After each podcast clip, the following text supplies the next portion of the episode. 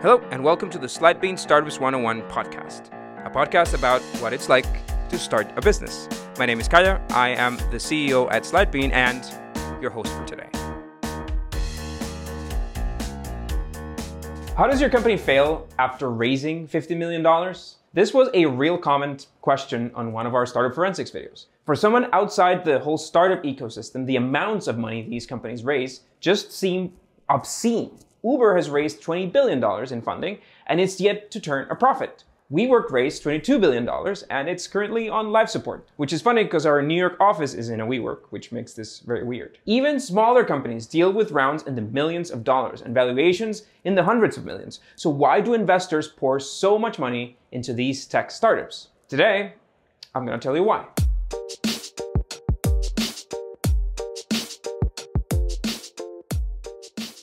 Why do tech startups raise money? Most tech companies raise money to accelerate their expansion. Let's look at some examples. There's an open market opportunity and the company can be the first one to make it. That's the story of Vivino, the first e-commerce platform dedicated to wine, which is a pretty huge market. Or the company has a new technology that can replace an existing product or service in a very large and established market. That's Uber and taxes, or Facebook replacing MySpace and social media. Or the reason could be that the company can generate a lot of profits in the future, but the model only works at scale. That's the story of Amazon. Neither of these businesses could be what it is today if they hadn't raised the money they did. Who would have paid for Facebook's servers before they ran ads? Or who would have paid for Uber's subsidized rides? Traditional businesses that can't scale this fast are usually not venture funded because their growth is not that capital intensive. Runway. Companies typically raise money to expand rapidly. Rapid expansion is capital intensive and will make the company spend more than they make. That's called burn rate. A good round of funding should be a number that lasts the company between 18 and 24 months. After that time, they either raise another round of funding to continue fueling that fast growth. B, they became self-sufficient or profitable, which likely translates into slower growth. Or C, they go out of business and then they make it to our Startup Forensics series. During those 18 to 24 months, as I said, the company will deploy its budget aggressively, certainly spending more than they make with the promise of maintaining or accelerating this growth rate, and then increasing the chances of raising more money. Now, this is a common misconception, but raising money is not really the goal. But as we saw before, companies like Uber or Amazon can only be profitable, well, if they own the whole world. As a general rule, you could take a round of funding and divide it by 24 to calculate how much money the company is planning on burning every month. For example, a $10 million round divided by 24, that translates to a burn rate of around $400,000 per month. The real cost of things. $3 million is more money than the majority of the world population will earn in their lifetimes, but it seems like pennies to a tech company. Why? Well, that's because it kind of is pennies for a tech company. We know many of these tech companies are based in the Bay Area or New York, so let's talk about salaries. A full stack engineer in either of those cities is likely expecting to make north of $100,000 a year, probably closer to $150,000 a year. Now, in early stage companies, they might take a below market salary in exchange for some stock options.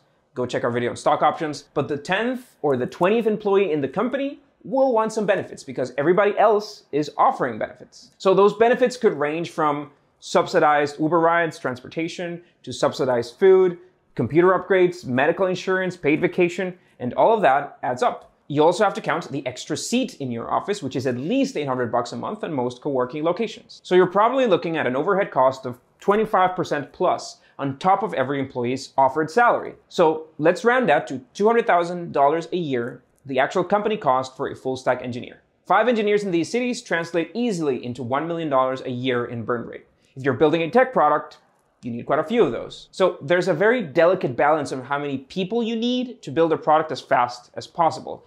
Doubling your staff never translates into 2x productivity. And then companies have other expenses, of course, your accountants, your lawyers, your servers. To give you an idea, a company like us, Slidebean, spends around $20,000 a month in web services alone. That is server costs, Amazon Web Services, SaaS fees for many of the platforms that we use in our day-to-day operations. The first time that the company spent more than $1 million in a year, it completely blew my mind on how I had $1 million in my hands and then let it go. I made a video about it. The cash dip. Let's take the Facebook example again. And even before that, let's look at Instagram. So Instagram raised 3 rounds of funding, a seed $500,000 round in October 2010, a Series A round, $7 million in February 2011, and finally a $50 million Series B round in April 2012. At that point, the company valuation was around $500 million. And the valuation determines how much stock in the company investors get. Now, in April 2012, that's when Facebook acquired Instagram outright for $1 billion in a combination of cash and Facebook stock. And at the time, Instagram had 27 million registered users and 13 employees. These means that the investors that had wired the money only weeks prior made a 2x return. So the last investors just doubled their money in a matter of weeks. Previous investors probably made over 100 times their original investment. So this transaction, this conversion is what every single angel investor and venture capital is looking for. It's a high risk, high reward business. Now, if you've watched The Social Network, you probably remember how much Mark Zuckerberg stalled monetizing the site. The script is based on true events, and indeed, ads aren't cool. So Facebook rolled out ads in 2007. The date the press release came out on Facebook ads, the company had already raised around $300 million, and it hadn't made a single dime in revenue. So how does this business get $300 million from investors if they make no money? The company then had around 450 employees. Simple math tells us that this operation would cost at least $100 million a year. The website was visited by over 40 million people per month, and people were spending upwards of 4 hours per day on the platform. But the point here is that while the business was making no money then, there was a clear path to making money, which was enabling ads for this massive amount of traffic that the site had. So this is, of course, a long-term bet, but it's paid off. Facebook made $70 billion in revenue last year. They translate into $6.9 billion in profit. That's after paying every single expense server employee. So again, Facebook would not be the company that it is today if it hadn't expanded that fast, that aggressively, if it hadn't been funded. Also, Trump probably wouldn't be president, but that's none of my business. Failed bets. Sometimes that bet doesn't work out. A common story in the startup ecosystem is that the company can't expand fast enough to bring in the new round of investors. And then it doesn't have the ability or sometimes the willingness to cut down costs and become profitable, at least not before they run out of money. One of our competitor products, a company called Bunker, ran out of business because they bet on getting millions of free users into the platform rather than focus on monetizing them. They couldn't get to the number of customers they needed to get investors to believe in the company and fund the next stage. But their approach, I think, was very valid. I'm sure that soon before they ran out of business, they tried to monetize the platform, but it was probably too late. So this story has really stuck with me because it's very close to our own experience at Slidebean.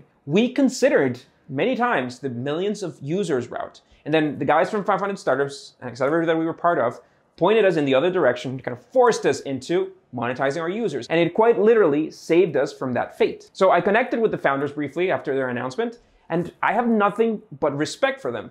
They're like-minded people who sought to solve the same problem we're trying to solve with Slidebean. It was just a simple bifurcation in the path, and they just chose the other route, but we could have done that too. Now, our new series, Startup Forensics, explores these failed company stories, trying to understand what went wrong and hopefully letting you learn from their mistakes as we learn when we study them. So, in summary, companies raise money to expand fast. These are businesses that are capital intensive, but if their variables align, they could change the world and therefore make a shit ton of money. Both of those things really motivate entrepreneurs, and that's why we're here and that's what we do, Thanks for listening to today's episode. I hope you've enjoyed it as much as we did. Remember to turn on your notifications for our podcast. You can also follow us on slidebean.com/podcasts. See you next week.